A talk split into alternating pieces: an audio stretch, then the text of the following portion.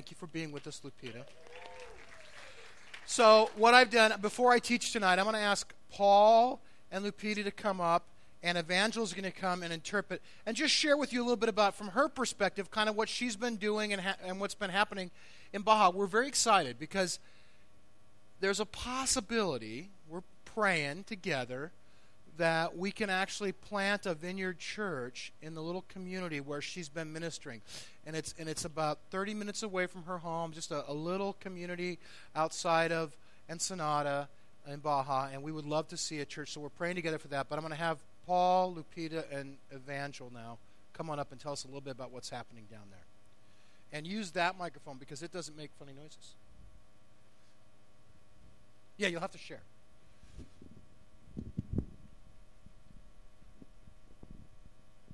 Okay, so um, you guys, most of you have heard the stories that we come back with after Mexico, and we always talk about how we went out and we prayed with people with Lupita and saw amazing things happen.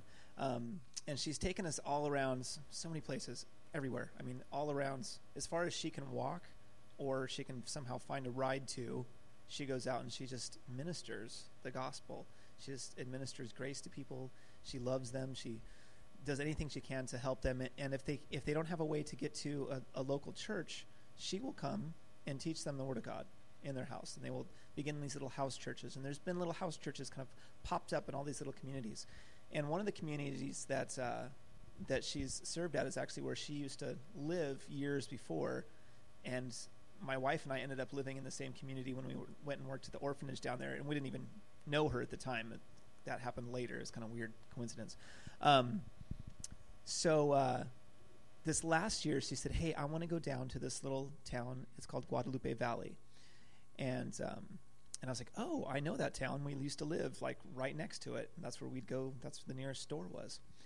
And uh, so we went down there and we ministered to this group of people down there, and we prayed with we prayed with people with every kind of of illness and issue and even some we even uh, delivered a woman from a demonized state. She was it was really wild. Um, and it, and then we had a great big fiesta and had tamales and it was awesome. But anyway, um, so Guadalupe has been just able because Evangel was actually living down at Casa de Paz, down at the orphanage as well, and Evangel came back home and she just said, "Hey, Lupita, want to come to Oregon with me?" Uh, so she jumped in the car and she's been here for the last few weeks, and uh, like Glenn was saying, one of the possibilities that we have is to actually help start or plant a vineyard church down in this little town called Guadalupe Valley that she's been ministering in for now 13 years, I believe. Uh, so I just wanted to have Lupita share rather than just me, and uh, Evangel will will translate. So we only have one microphone, so we'll have to kind of go back.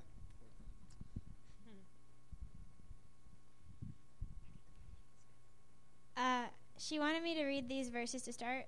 It's, if you want to look it up, Matthew 19, 29, and 30. Yeah. okay, um, it says, And everyone who has left houses or brothers or sisters or father or mother or children or fields for my sake will receive a hundred times as much and will inherit eternal life. But many who are first will be last, and many who are last will be first. Dios les bendiga esta tarde. Um, God bless you this afternoon. Para mí este es un momento muy importante For me, this is a really important moment porque el estar aquí para mí es la bendición grande que me ha dado el Señor. Um, God gave me this great blessing to be here today. Gracias primeramente al Señor y a cada uno de ustedes que permitieron que yo estuviese aquí. Uh, thank you so much, first to God, and for all the people who helped me be here. Voy a hablar del ministerio. I'm going to talk about my ministry.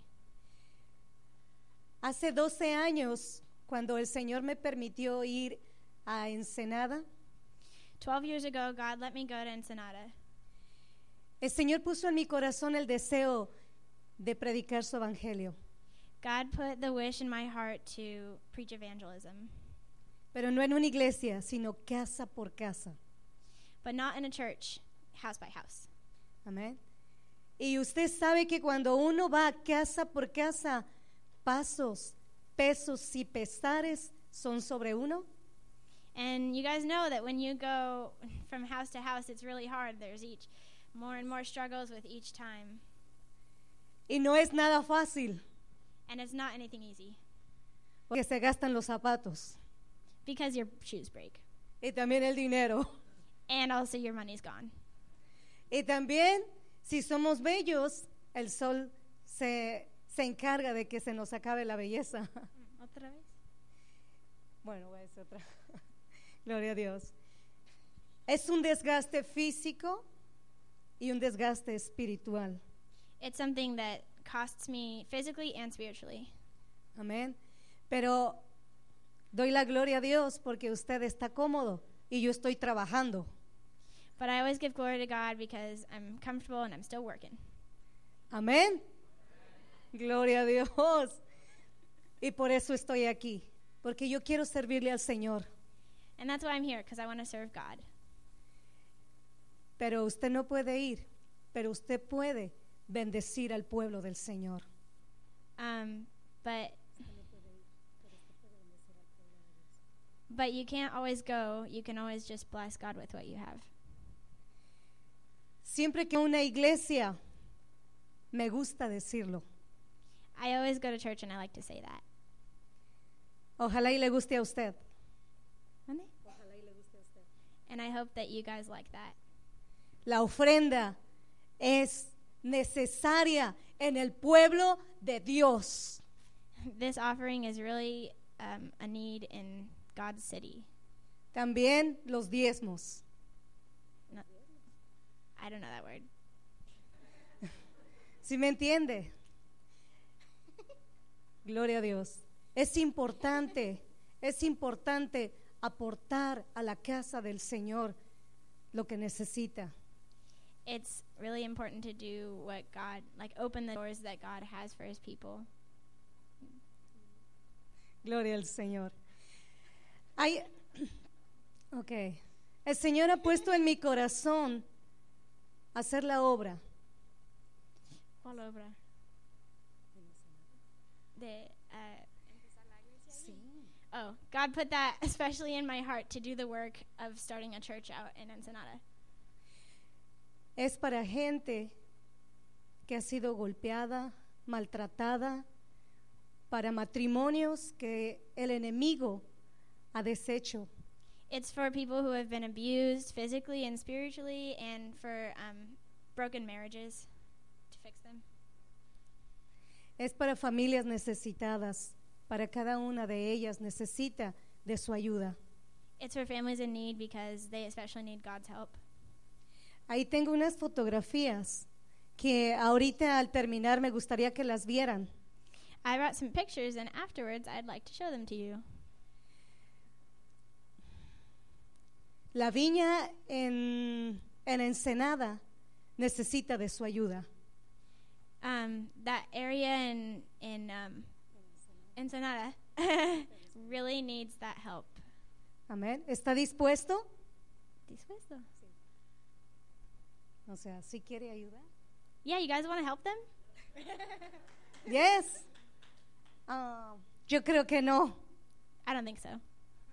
¿Está dispuesto a bendecir la viña en Ensenada? Are you guys ready to help the church out there? Gloria a Dios. Entonces usted ya es parte, usted, usted, usted, usted, ya es parte de la viña en Ensenada. Um, the vineyard that we're going to start out there, you guys are already part of it by wanting to help. Amén, ¿está de acuerdo? You guys agree with me? Amén. Gloria al Señor. Quiero, quiero terminar diciéndoles que es importante, es importante la viña, porque ahí hay gente muy necesitada. Y esto, esto, la Bible, necesita la gente conocer. Um, I want to finish by telling you guys that there's a really big need. The people who live out there really need this vineyard, and they really need to know the Bible too. Amén. Pues entonces, pues Dios les bendiga. Les amo mucho en el Señor y, y gracias por sus momentos. Um, God loves you all very much, and thank you for your and your desire to help everything.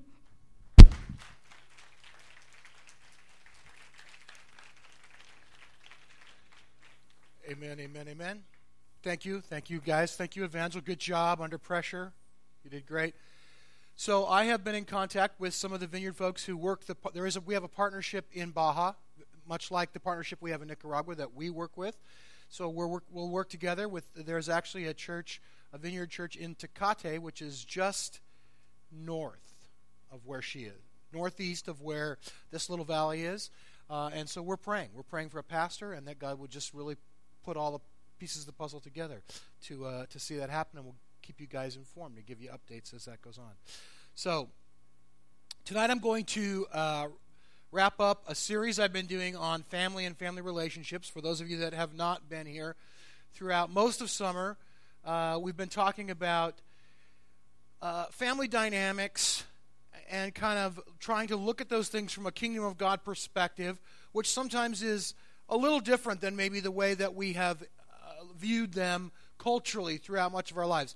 Uh, so, so I want to wrap that up tonight, and, and I just want to say, as I usually do at the end of a series, that I hope that it's been encouraging to you, first of all. Uh, my heart is always, as I prepare teaching, to, to bring encouragement and, and uh, hopefully help you guys move forward in your relationship with God. This particular series, I, I really felt, and I think this has happened, that it's been it would not only be encouraging but healing as well. Um, you know, we all have families. We've talked about this, and sometimes eh, family is hard work, isn't it? And sometimes, whether we like it or not, or whether we even like to admit it or not, some of the biggest challenges we face in life and some of the deepest hurts we encounter in life come from uh, those family relationships. And so, so I really hope, as we've looked at family from a kingdom perspective over the past, past few weeks, that that has brought some healing to some of you guys. And I know it has to some because I've talked with you. I also hope it's been enlightening on some levels. Um, I'm of the perspective that none of us have it all figured out yet. That we, we are continually, as, as long as we're walking and talking and breathing on this earth, we're growing in our relationship with Christ. And we, we should constantly, or I guess continually, be evaluating and reevaluating our lives, the perspectives we hold on life, and some of the behaviors that follow those perspectives, right? uh, in light of God's word and God's kingdom. And, and so I, am I'm, I'm really, I, I, always, as I prepare to teach, hope that that happens and that you guys are able, in the course of, of a series, to reflect on things a little bit and allow the Spirit of God to, to breathe new understanding and, and new life into you. Those, that's, it, it's been my goal. I'm not doing anything. I'm just standing here. I'm being very nice. Uh, that's my heart, my goal. So, real quickly, we've talked so far. We started the series weeks ago looking at uh, from a, a, the perspective of a child and talked about honoring your father and mother and honoring your earthly father and mother in light of your relationship with your heavenly father. We talked about uh, singleness, being single, and maybe some of the cultural stigmas both in the first century and today around that and how Jesus really had a, a, very, very radically different perspective on what it means to be single than that. We've talked about courtship and about uh, determining why I should marry, who I should marry, when and how I should marry, not from a consumeristic mindset, much like people in the world tend to do today, but from a kingdom perspective. Uh, who do I marry? When do I marry? In, such a way that it will really give glory to God and, and I can be used to, to, to serve Him in His kingdom. We talked about marriage and, and what a kingdom marriage really looks like and how that might differ from some of the perspectives on marriage in the world today. Last week, we talked about divorce. And uh, I apologize once again. I, I went long last week. Um, but I, you know, I, I looked at that and I really felt like there was no way to divide it up and break it up. I felt like it was an important issue. I felt like there, it, it's a it's an issue that affects so many people in our culture today that it was important for us to address that. And I did have some people come up and talk to me afterwards and just thank me for allowing uh, allowing them to see and to receive healing and see sort of maybe what it means to be a divorced person in the kingdom of God rather than just in the world. So tonight I want to end this and I want to talk about parenting tonight. And this again, this is a uh, this is a very big topic. It's a very broad topic. And there are a lot of different perspectives on parenting. Even within the church today, there are a lot of different perspectives on parenting. There are, uh, there, there's probably, you know, I have never done the research, but I would say in the church today, there is as much resource out there on parenting as maybe any other issue. And, and some of it is, is very, very good, very positive. And, and so I would, I would encourage you guys this. If you are uh, if, you are aware of, if you've used curriculum or some resource in your family, in your home that's been beneficial to you, that you share that with one another. That you take the opportunity to really, uh, you know, you know, uh, connect and communicate over those issues. Um, I'm, I'm not going to go into a lot of specifics, eh, you know, and details in terms of parenting. We don't have time to do that here. Uh, but, but also, eh, that's really not my focus tonight. I, am going to simplify a little bit. I'm going to paint with real broad strokes, real, some, some basic things. Um, and just, just give you a, a, a, few sort of ideas. And sort of what I titled the message tonight is Kingdom Principles for Parenting. And I really have three principles I want to give you uh, that, that I believe will honor God, will glorify God, and will allow you to, to really uh, you know, live in, in a kingdom reality as you raise your kids. So let, let's pray, and we'll, uh, we'll take some time and, and look at that. Father, thanks so much again for your hand on our lives, for all that you're doing. Um, just like we sang tonight, that your kingdom would come, that your will would be done in our homes, in our families, uh, and as we raise our kids. In your name we pray. Amen. Uh, so, again, I, am going to try to do this uh, just general principles, th- three really broad, sort of general principles in terms of uh, kingdom parenting. The, the first one is, is this love them like he loves us. You might call this uh, raising your kids Abba style. We've talked about uh, here the, the, sort of foundation for our whole series has been this that first century Judaism was a patriarchal society. That Jesus came and he applied all of the reality of that patriarchal so- society to our relationship with our Heavenly Father. He said, God is the one we serve. It's His will that we seek to do. It's Him that we want to bring honor and glory to. It's His name that we want to lift up. And, and we've, we, have we have sort of made that application throughout this series. So it stands to reason. Here, here's here's my, my thinking behind this. If, if God is our Heavenly Father, then if, if we are to, uh, to love our children and raise our children in a way that reflects the way that He loves us, that would bring glory and honor to Him. So that's, that's my, my thought behind this, this first point in loving them like he loves us. And I want to I want to start with a verse, and this is really our foundational verse for tonight. We'll look at some other verses in sort of illustration later, but but really the verse I want us to focus on as we talk about this is Ephesians 6 1. Many of you are familiar with it. It says, Fathers, I, I, again, first century culture, the, the, the father was, was sort of the, the ruler of the roost. Um, so I, am going to make application here to fathers and mothers, and I'm going to just say that this applies to both. Okay, so fathers and mothers, do not exasperate your children. Instead, bring them up in the training and instruction of the Lord. So there's there's something you don't do and something you do do. Don't exasperate your children, but instead bring them up in the training and instruction of the Lord. I want to look first. A couple weeks ago, we did we uh, we we introduced a new uh, segment to our teaching time, break for Greek. So tonight we're going to break for Greek again. I want to take a look at that word exasperate. The Greek word there is parorgizo. It's a, it's a com- contracted word, comes from two root words. And the, the first part of the word is para, which, ha- which has really two, two different meanings. It's used in two different ways. Both of those ways have application here. The first way is from down under or from beneath something. And the second is close proximity. It's, it's you're close behind, beside something. The second part of the word orgizo means to become angry. So the word to together would be either anger that comes from beneath or anger that is it comes from someplace close by. And, and again, I think both have application here, and here's how that they have ap- application. The uh, the down under part really is, it, it means this. It literally, you, you remember when we've, we've talked about compassion before? And the, how Jesus' compassion is a feeling that rises up from inside of the bowels, it comes from the depth of his being. Well, this is the same as that, but in the opposite way. Instead of compassion or, or love or care rising up from inside, it's an anger that, that's so deep seated, it's deep rooted, it's deep down inside of us. Um, that, that's what it means. Uh, the other thing about it is it's an anger that's caused by something close. The, the, part of the definition says there it's a, it really pushes someone's button, it provokes them. You really get to them in an up close and personal way. Now, look, a lot of things in life make us angry. Okay? Uh, you, you maybe this week, last week, whatever, you're driving down the freeway, somebody cuts you off. They just cut right in front of you and cut you off. And you get angry about that. And you might react.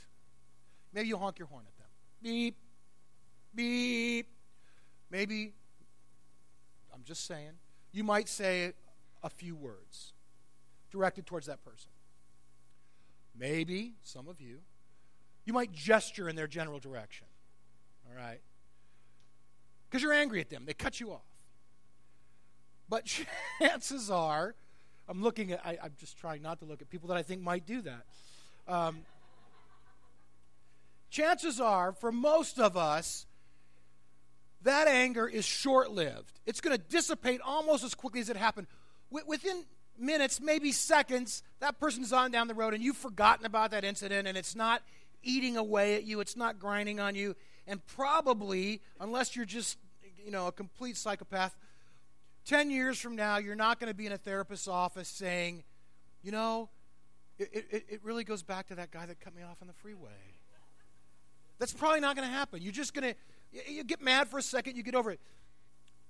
That's not what this is speaking of. This is an anger that comes from somebody very close. You've been provoked and pushed and pushed and pushed by someone that you care deeply about and that you believe maybe cared deeply about you. It's an anger that's close beside that's connected to you in a real way. It doesn't come from a random stranger on the freeway, it comes from somebody that you have a deep, deep, deep relationship with.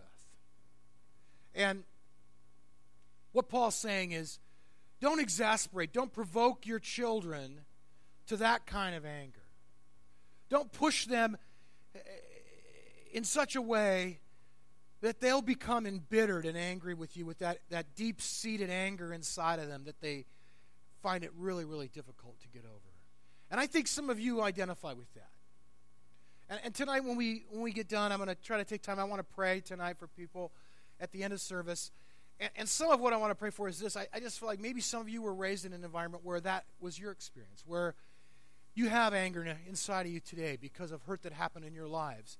And maybe as parents today, it's, it, you want to not provoke and exasperate your own children in that same way, and yet it's challenging, and you, and you don't even know how. But, but here, here's what I want to say. We, we run the risk of, of exasperating and provoking our children to anger in that way when, when we parent them with, with sheer authority and we impose sort of martial law on their lives with, with no sense of, of, of real natural consequence. And, and here, you know, I'll give you some examples. Just some, these are little examples, but they're examples nonetheless, I think. You know, sometimes you hear parents say, well, because I said so. Do this because I said so. And I think in some of our minds, that rationale works because, well, I'm the parent, they're the kid, so me saying so should be enough. But really, it's not enough because it doesn't make sense. There's no natural consequence. The child isn't going to understand what the real reason for not having to do that behavior is when you say, just say because I said so. They, they really need to have a greater understanding uh, of what it is that you don't want them to do and why. Another example would be, you know, I told you so. I told you that would happen. Frankly, that's not all that helpful to, to a young mind and a young heart. And, and, I, uh, sorry. Here, we're created in the image of God. We all are created in the image of God. We're created as persons, as people with personalities. And, and, and in that part of that personality, God has created us to be self determining. God has created us, He's given us choices in life. He's given us choices in life, and He's given us freedom in life. And, and God doesn't just say random things do this, don't do that, because I said so. he, he really presents us options in life, choices in life, and, and really, quite honestly, usually lays out the consequences of those options. One of my favorite passages has always been in Deuteronomy, uh, Deuteronomy chapter 30. I want to read this to you. God speaking. See, I set before you today life and prosperity, death and destruction. For I command you today to love the Lord your God, to walk in obedience to him, and to keep his commands, decrees, and laws. Then you will live and increase, and the Lord your God will bless you in the land you are entering to possess. But if your heart turns away and you are not obedient, and if you are drawn away to bow down to other gods and worship them, I declare to you this day that you will certainly be destroyed. You will not live long in the land you are crossing the Jordan to enter and possess. This day I call the heavens and earth as witnesses against you that I have set before you life and death, blessings and curses. Now choose life, so that you and your children may live, that you may love the Lord your God, listen to his voice, and hold fast to him. For the Lord is your life, and he will give you many years in the land he swore to give to your fathers, Abraham, Isaac, and Jacob. And so, the way the Lord deals with us is he presents us with choices and then gives us the consequences of those choices. And, and that's the way he's always dealt with us. From Adam and Eve in the garden forward, God has given his people choices. Even, even we can say, th- there are commands here. The, the commands of God are only commands insofar as we choose to obey them. You understand that? We, we can say, no, no. Now, God clearly spells out if, if you obey these commands, there will be life, there will be prosperity, there will be blessing. If you don't, that's, that's not going to be so good. But He makes that very, very clear up front. I think it's helpful to, to translate that idea, that kingdom perspective, and that really is a kingdom perspective, to, to our kids in presenting them choices as they grow. I really think that that is loving them very much in the way that God loves us. Uh, we present them an option, and we and, and, we share the consequences of those choices, and, and allow them the freedom to make those decisions. Now, that has to be age appropriate, right?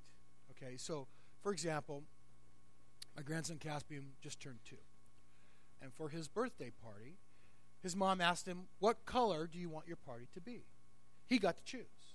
And he said, Blue. He likes blue, it's his favorite color. Happens to be my favorite color as well. So he had blue balloons, blue decorations, blue cake that turned everybody's mouth blue. It was very fun. So he got to choose that. Now, maybe you know, I mean, I'm probably putting a little much into the mind of a two year old, but he maybe could have said red, would have chosen red. But then at the party, he might have thought, darn, I wish I would have blue, said blue because I like blue better. Now everything's red. It should have been blue. So the consequence would have been it wouldn't have been blue, and it wouldn't have been as much fun, or red, if it was much fun as blue. She, he wasn't given the choice, hey, Cass, do you, do you, want to take the keys and drive the car to the park today for the party? He wasn't given that choice. Uh, he can't make that decision. That's beyond him. You know, sometimes sometimes we have to intervene. We don't, you know, your three year old is about to stick a fork into the electrical outlet. So you might go, no! You yell at them, no! And normally you wouldn't do that. You wouldn't yell, no, at your child, but you do that. Why? Because you don't want them to stick the fork in the electrical outlet. You know, probably you could go, well, let's just let him go ahead and do that, and we'll talk later about the consequences. So, Billy, what did you learn about putting the fork in the electrical outlet today? Oh, I know. You wouldn't do that, right? You intervene at that point.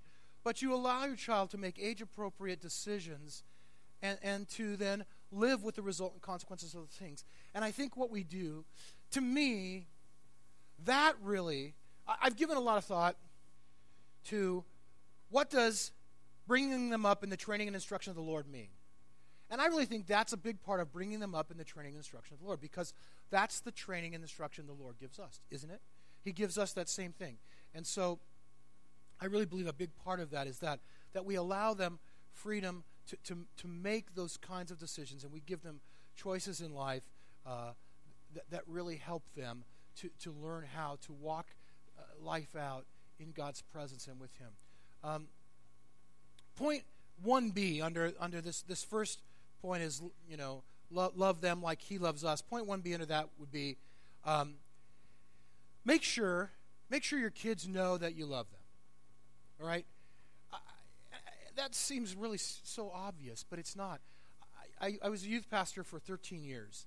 And during that time, I talked to young people, and, and I, a few times, on different occasions, I have a young person say, You know, I, just, I just don't know. I, I, don't, I, don't, I don't know if my parents love me. I, you know, and that, it's just so heartbreaking when that happens. But we need, we, we, we, need to, we need to tell our kids that we love them. We need to communicate, that, we need to show that to them in, in various ways. And, and, and quite honestly, let, let, let me just say, we need to make that a priority in our lives. It's a priority to God to let us know that He loves us.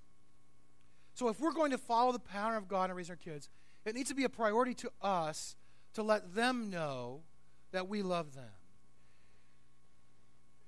Uh, not long after we moved here to Portland and planted this church, I, uh, I, I was invited to be part of the Vineyard National Leadership Team.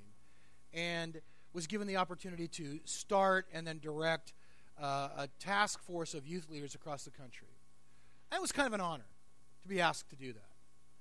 I felt good about it. And it gave me some visibility and some prominence, and I got invitations to go and speak different places. It was, and, and, and quite honestly, it was a lot of fun. It was fun. It was, I liked doing it. I enjoyed it. I liked working with other youth leaders. I, I, I really, I really did. It was a very fun thing. It happened at a time in the life of my kids where they were an age where it wasn't necessarily beneficial to them for me to be gone as much as I was. And uh, I didn't realize that right away. It took me some time to realize that, and finally I did. And when I when I realized that, I pulled the plug immediately. And I just said, I, I have to resign this position. I can't, I can't do this. And I told my kids, I'm not going to travel. I'm going to be home. I'm going to stay home. And for the next several years, that's what I did. I stayed home with them um, because I knew that that's where I needed to be. It wasn't fair to them. It wasn't fair to Donna to, for me to leave uh, during that time. And uh, so I share that just simply to say I, I had to make it a priority to, to, to let them know that they mattered to me. They mattered to me more than other things that were important and that I liked to do. And, and and and you know here God communicates his love to us in a, in a variety of ways, doesn't he? Isn't that true? God communicates his love to us in a, in a lot of different ways. Sometimes we just read the Bible. You sit down, you're doing your morning devotions, and all of a sudden you, you just you walk away and you go, man, God, you just it's you're just touched. Sometimes in prayer, you pray and God responds, and you go, man, God. Sometimes it's an encouraging word or something from a friend that just uh, they say something to you and you know it's Lord, or, or they pray for you and that happens, or or a prophecy. Somebody gives you a prophecy and it comes, you know, those prophecies that come right, man, in that moment in time when boom, all of a sudden, yes, and you know, God really is here. He's with me. Those are just probably the easiest ones. There's, there might be 50 more that I can't think of right now, how ways God tells us. I, I would just encourage you guys, do that. Let your kids know you love them 50 different ways. Think of 50 different ways to do it. I sometimes will just, kids text. All right, I don't, I'm not, I'm not good at it. I have huge thumbs. Sometimes I'll just text my kids and I'll just say, I just tell them, hey, I love you guys. I'm so praying for you today. I, you know, just thank you for who you are, whatever. There, there's a, just just let them know. Let them know in different ways. R- remind them often. Something I learned in this whole process of of parenting, but you know, in a bigger way, life, life is this: rules without relationship equal rebellion. Martial law eh, you know, sheer authority, the hammer coming down, eh, eh, it just it's gonna it's gonna cause rebellion. There's no way around that. It's just it's it's human nature. Now, don't hear me say rules aren't good. I'm not saying don't have any rules. No, rules are good. We all need rules. We, we us grown-ups need rules too, um, and our kids need rules. They need boundaries. They need guidelines, but they need them in the context of relationship. Just just just rules without relationship. I, I guarantee you I guarantee you, will, will lead them into rebellion. And, and they will become exactly what you don't want them to become. So, establish rules and guidelines for your kids in the context of relationship. Second point is the power of positive affirmation. In the New Testament, how many times, how many ways does God say amazing beautiful, wonderful things about you? I don't, I don't know the answer to that question. It's a lot. And, and those things, in this series, we've been talking about your identity in Christ and defining who you are. And those things that God says, they define who you are. Nothing else defines who you are, but these things define who you are. This is just a few. There's a million. I just pulled some quick. You are one who the Lord rejoices, sings, and claps over. When He sees you, God has a party in His heart. Th- that's what that means. You are blessed with every spiritual blessing. You are God's beloved child. You are declared perfectly righteous. You are filled with the goodness of God. You are holy. You're God's precious work of art. You're inseparable from God's love. You're made complete in Christ. You're more than a conqueror. You're one who can do all things in Christ. Couple points on that. Let me ask you this first of all. How long does it take you to become those things? The answer is this zero time. The moment, the second you accept Christ into your heart and life, He says all these things about you. You're not going to become holy. You're not going to become perfectly righteous. You're not going to become His beloved child. You are now that thing. That's what you are. That's who you are today. And that's how we. Let me ask you here's a second question to go with that question. How many of you feel like that all the time? I don't see any hands.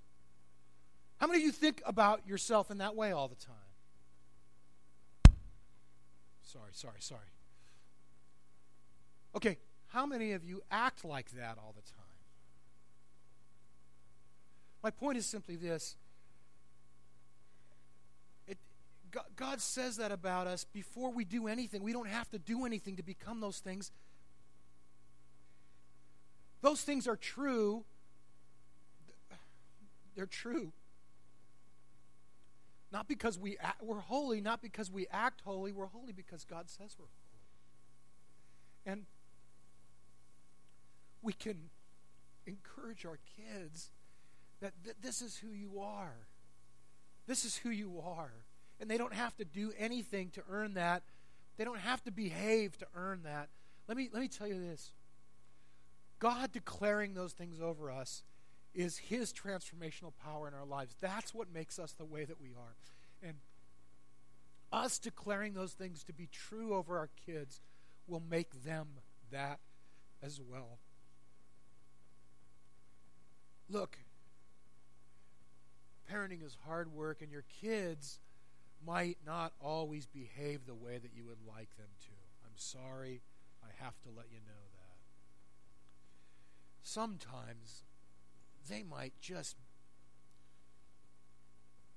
be really naughty. They, might do things that you just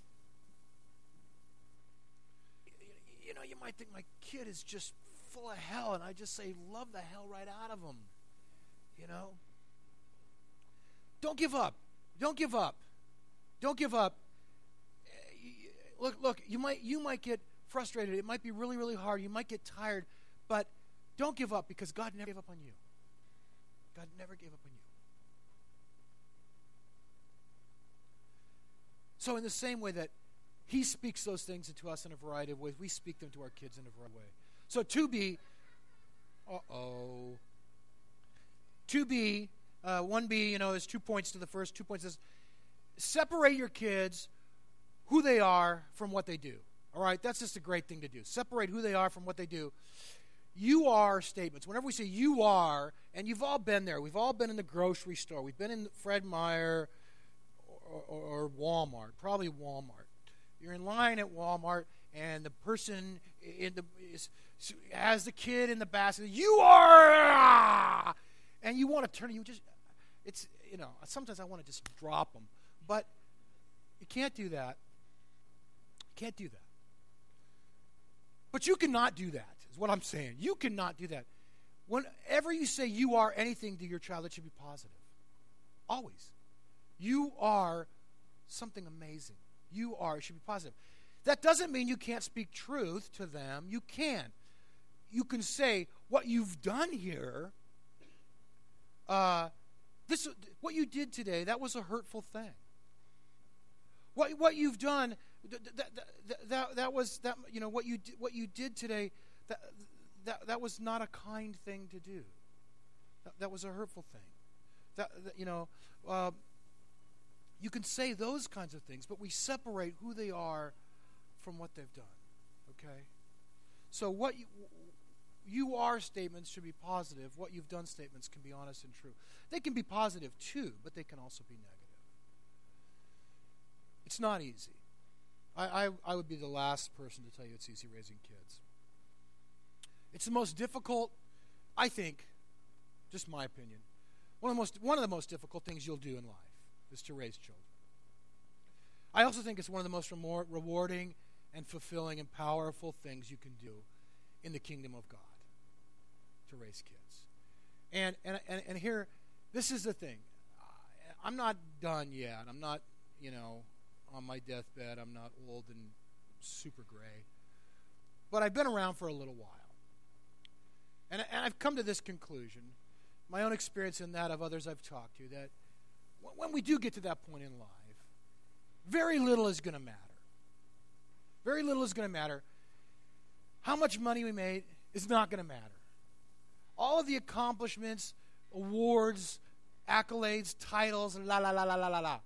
Most of it's not going to matter that much. What's going to matter is this the legacy you leave behind in your children. That's what's going to matter. That's what's going to matter. That's what you're going to care about when it's done. And, th- and that brings me to my third point. My, my third and final point. Oh, gosh darn it, I did it again. Don't go it alone. We'll do this real quick. I, I believe with all my heart that we are to be in community. And that to really give our kids the best opportunity to be raised in a kingdom reality and a kingdom perspective, that that should be done in community.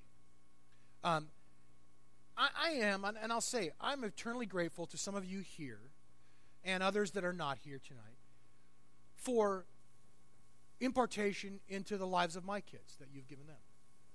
I am. I'm, I'm, I'm eternally grateful for that. You, some of you have been a tremendous, tremendous influence on some of their lives. Um, I'm thankful for that. And I, and I really believe it takes that sense of community. Back in the 90s, there was a controversial book written called It Takes a Village. It Takes a Village to Raise a Child. It was controversial not so much because of the content, but because of the author. The author was Hillary Clinton, who was First Lady at the time, and uh, it became a lightning rod. It became a lightning rod for political controversy, which, you know, Bob Dole stood up at the Republican National Convention and said, it takes a family. And then, and then uh, Rick Santorum, who recently ran for president, wrote a book. I wrote a rebuttal to her book called It Takes a Family. I, will just, uh, off the subject, political comment real quick, but uh, to me, that whole controversy just speaks of what's wrong with our system. It's ridiculous. If anybody that I don't agree with says anything, I automatically have to disagree with them. Even if I think they might possibly be right a little bit, I have to completely disagree with them because they're on the other side of the fence. That's just the stupidest thing on earth. Don't ever do that. Can I say that? Okay. The point is this Does it take a family to raise a child? Of course it does. Yes. Who's going to argue with that? But I believe it also takes a village. I, I, I believe it takes community to do that appropriately. Um,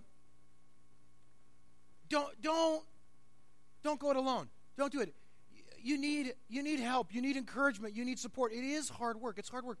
You, you, you got, we, we, we really should be, as a body of Christ, one of my favorite things, I've said this before, I've said it a lot of times. One of my favorite things is the end of service when the kids are all hanging around in here. I love that. And I'm, I'm going to, this is true confession right here.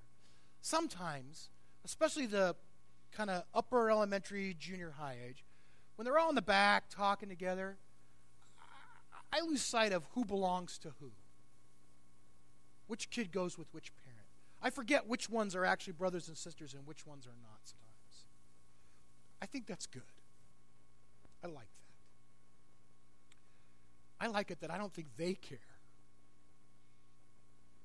And I think we should be encouraging one another in this process. I think we should be helping each other out. I think we should be praying for each other. I, I think we should be, you know, uh, gosh, you should be watching somebody else's kids so they can go have a date night, and then they should watch your kids so you can go have a date night. You know, we should be doing this stuff. We should be. I love the mommy and me. Love the different efforts that we've made, and I just think that's so important. I, I'm excited right now. This week we got together with some folks. We talked about starting a new a new home group in the fall, and it'll be a family life kinship. And the whole perspective. Gosh, I'm sorry. The whole perspective is that we'll come together and have dinner and sit around the table and talk about ways in which God has spoken to us and things God's done in our life that week. And the kids will be trained and instructed in the ways of the Lord by listening in on that conversation. And then they have opportunities to share what God's doing in their lives too, because God speaks to kids too. Did you know that? Just thought I'd let you know. So, so I thought that was pretty cool, and I think that's exciting. And I think that's the kind of thing that, that we that we really need to be about is encouraging and, and helping one another and, and not and don't, and don't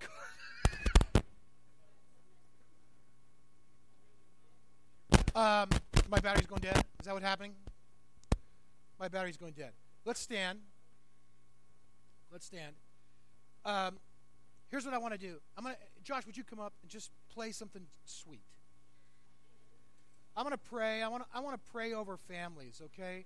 And then but i also want our ministry team to come up. So ministry